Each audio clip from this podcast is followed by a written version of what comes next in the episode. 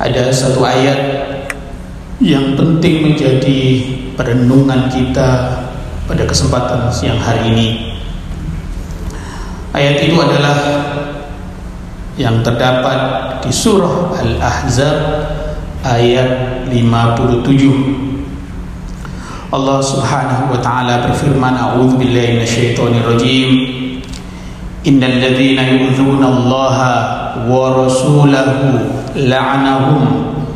La'anahumullahu fid dunya wal akhirah wa'adda lahum adzaban muhina. Arti ayat itu kalau kita cari terjemahannya kira-kira bunyinya seperti ini bahwa orang-orang yang menyakiti Allah dan Rasulnya maka Allah subhanahu wa ta'ala akan melaknat mereka baik itu di dunia maupun di akhirat. Dan Allah sudah menyiapkan siksa yang menghinakan. Para ahli tafsir menjelaskan siksa yang menghinakan tidak hanya di akhirat tapi juga di dunia. Masyarakat muslimin yang dimuliakan oleh Allah kalau kita buka tafsir Ibnu Kasir terkait dengan ayat ini Sabab nuzul ayat ini banyak sekali versinya. Ada yang menyebutkan ini terkait dengan orang-orang yang melecehkan Allah dengan memberikan gambaran-gambaran yang tidak sesuai dengan apa yang kita yakini dalam akidah kita.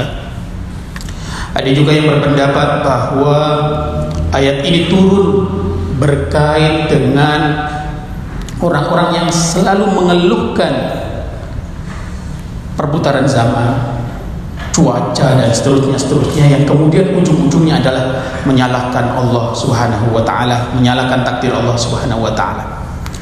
Tapi pendapat yang terkuat terkait dengan ayat di surah Al-Ahzab ayat 57 ini ini sebab nuzulnya terkait dengan pernikahan Rasulullah wasallam dengan Safiyah binti Huyai bin Akhtab putri seorang tokoh Yahudi yang sempat menjadi tawanan perang karena suaminya terbunuh dalam perang Khaybar. Terlepas dari itu semua, itu adalah sabab nuzulnya. Karena di ayat nanti ada ayat yang memang sabab nuzulnya khusus dan ayatnya berlaku khusus. Tapi ada juga ayat yang sabab nuzulnya khusus tapi dia berlaku umum. Salah satunya ayat ini kalau kita merujuk pendapat Imam Ahmad yang nanti menjadi pelopor madhab Hambali beliau menyampaikan bahwa wadzahir anna al-ayah amatun fi kulli man adzahu bi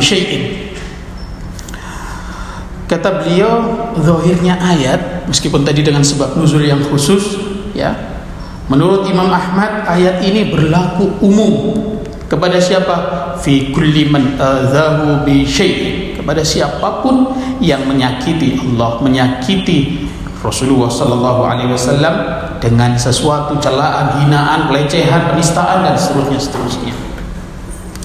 Kata Imam Ahmad bin Hanbal, "Wa man adzahu faqad a'adha Allah." Ini rasanya Imam Ahmad memfokuskan ayat ini terkait dengan penghinaan, pelecehan dan penistaan kepada Rasulullah wasallam karena beliau mengatakan barang siapa yang menyakiti, melukai, menistakan, melecehkan, merendahkan, menghinakan Rasulullah wasallam itu artinya dia sedang melecehkan, menghinakan, merendahkan Allah Subhanahu wa taala. Karenanya kata Imam Ahmad bin Hanbal kalau kita menyakiti Rasulullah itu artinya kita menyakiti Allah. Kalau kita taat kepada Rasulullah itu artinya kita taat kepada Allah subhanahu wa ta'ala.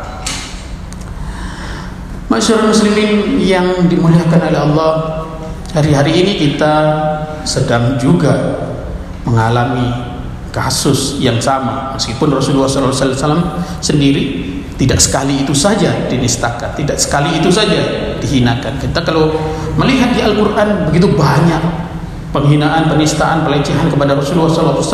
Rasul disebut sebagai kahin, seorang dukun. Rasul disebut sebagai sahir, tukang sihir. Rasul bahkan disebut sebagai majnun, orang gila. Ya. Kenapa? Ada penistaan-penistaan seperti itu hingga hari ini. Nanti kita akan bicarakan soal hingga hari ini. Karena ada kecemburuan terhadap perkembangan dakwah Rasulullah Sallallahu Alaihi Wasallam karena tidak bisa membendung dengan cara yang normal dengan cara menyakiti fisik teror dan seterusnya seterusnya maka dicarilah pembunuhan karakter dengan menista dengan menghina. Itulah yang dilakukan. Modusnya sama pada masa lalu seperti itu. Karena gagal melawan menghentikan menghambat perkembangan dakwah Rasulullah sallallahu alaihi wasallam. Masyarakat muslimin yang berbahagia. Hari ini kita punya masalah seperti itu. Kalau terkait dengan sebabnya mungkin macam-macam juga. Karena iri, karena tidak bisa menghambat perkembangan Islam luar biasa sekali. Di beberapa negara termasuk di Eropa dan Amerika, Islam adalah agama yang paling cepat pertumbuhannya.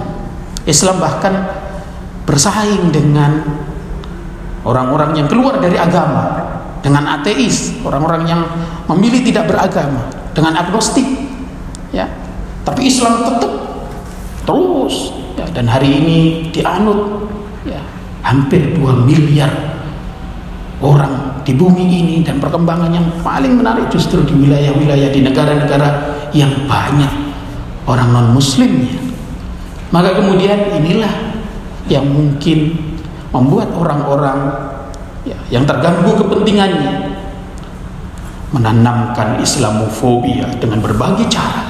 Salah satunya ya, membuat karikatur-karikatur yang menghinakan, melecehkan, merendahkan kehormatan, kemuliaan Rasulullah Sallallahu Alaihi Wasallam. Kalau hari ini kita kemudian berulang lagi kasus penistaan kepada kehormatan Rasulullah Sallallahu Alaihi Wasallam. Dan sekali lagi ini bukan yang pertama karena sebelumnya di Denmark kita pernah ada kasus yang sama di Paris sendiri Charlie Hebdo juga berulang kali. Bahkan Profesor Dr. Ali Jum'ah Syekhul Azhar yang sebelum yang sekarang menyebut bahwa pelecehan terhadap Rasulullah SAW setelah tahun 1990 itu jumlahnya 1500 lebih hingga hari ini betapa banyaknya orang yang melecehkan merendahkan menistakan diri Rasulullah SAW tapi kemuliaannya tidak pernah terganggu itu yang kita perlu paham kemuliaannya tidak pernah terganggu. Bahkan di negara kita kalau kita menelusuri melacak informasi di media massa media cetak media elektronik atau media sosial kita temukan pelecehan kepada kehormatan kemuliaan Rasulullah SAW itu terjadi. Dilakukan oleh orang-orang baik yang awam maupun ada orang-orang yang punya kedudukan tertentu atas kepentingan-kepentingannya masing-masing maka ma'asyiral muslimin yang berbahagia apa yang kita bisa lakukan dalam konteks pelecehan terhadap kehormatan kemuliaan Rasulullah SAW yang mungkin tidak hanya berhenti Prancis saat ini Nanti mungkin akan ada lagi, ada lagi, ada lagi dari yang lain-lainnya, dari negara yang lainnya, dari tokoh yang lainnya, dari presiden dari negara yang lainnya. Bisa terjadi dengan berbagai modus operandinya. Tapi yang terpenting bagi kita, bagaimana cara kita menyikapinya. Yang pertama yang diajarkan dalam agama kita, dalam akidah kita oleh para ulama bahwa apabila ada orang yang menyakiti, melukai, menghina, merendahkan, melecehkan martabat Rasulullah SAW yang paling utama adalah mengingkari.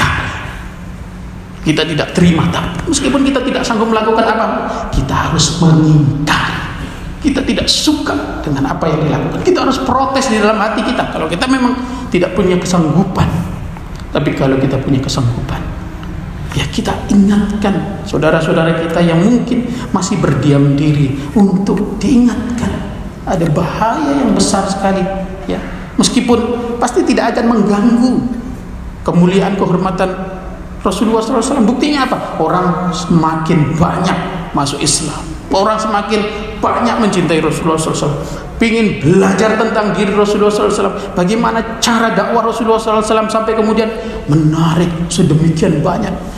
Yang hari ini 2 miliar, hampir 2 miliar. Tapi kalau kita hitung dari 1500 dari sejak Rasulullah SAW mendakwahkan agama ini berapa miliar orang yang disadarkan oleh Rasulullah SAW pada masanya sendiri menurut periwayatan para ahli sirah ada 114 kurang lebih ribu orang yang menjadi pengikut Rasulullah SAW ketika akhir hayat Rasulullah SAW luar biasa sekali. Penghinaannya terjadi sejak Rasulullah SAW masih hidup hingga 1500 tahun beliau wafat. Masih saja.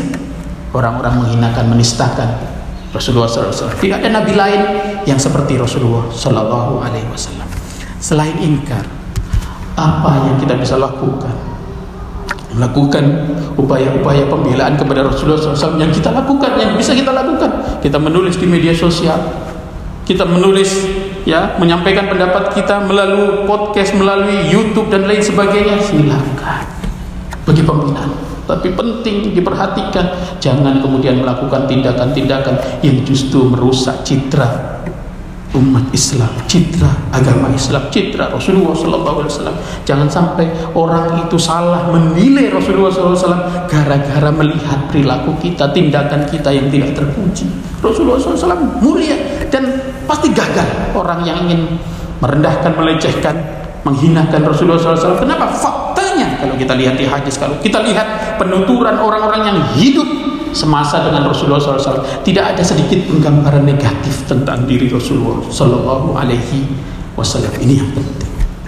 Lalu muncul juga ada seruan boykot sekarang. Silakan, saya sebagai pribadi saya setuju, ya. Tapi kan tidak bisa kemudian saya memaksakan semua yang ada di sini menyetujui itu. Kenapa? Itu cara paling elegan untuk memprotes tindakan ya pelecehan penghinaan kepada diri Rasulullah SAW yang didukung oleh negara. Charlie Hebdo memang yang melakukannya majalah satir itu yang melakukannya memang tapi negara mendukungnya protes kita kepada negara. Kita tidak bisa melawan langsung kepada negara itu tetapi kepentingan ekonomi negara itu saat ini adalah cara yang paling efektif untuk ya, melakukan perlawanan. Buktinya apa? Sekarang Menteri Luar Negerinya, ya kita di Indonesia, dubesnya membuat rilis ke media ya, bahwa mereka meminta untuk menghentikan boykot itu karena ada dampaknya itu. Dengan 2 miliar orang Islam di dunia, di bumi ini, produsen mana pun akan terancam kalau umat Islam memboikot memang ada pikiran-pikiran yang menyatakan bahwa kalau kemudian kita memboikot produk dari suatu negara yang ada di negara kita ya sementara pekerjanya adalah saudara-saudara kita tetangga-tetangga kita apakah itu tidak merugikan?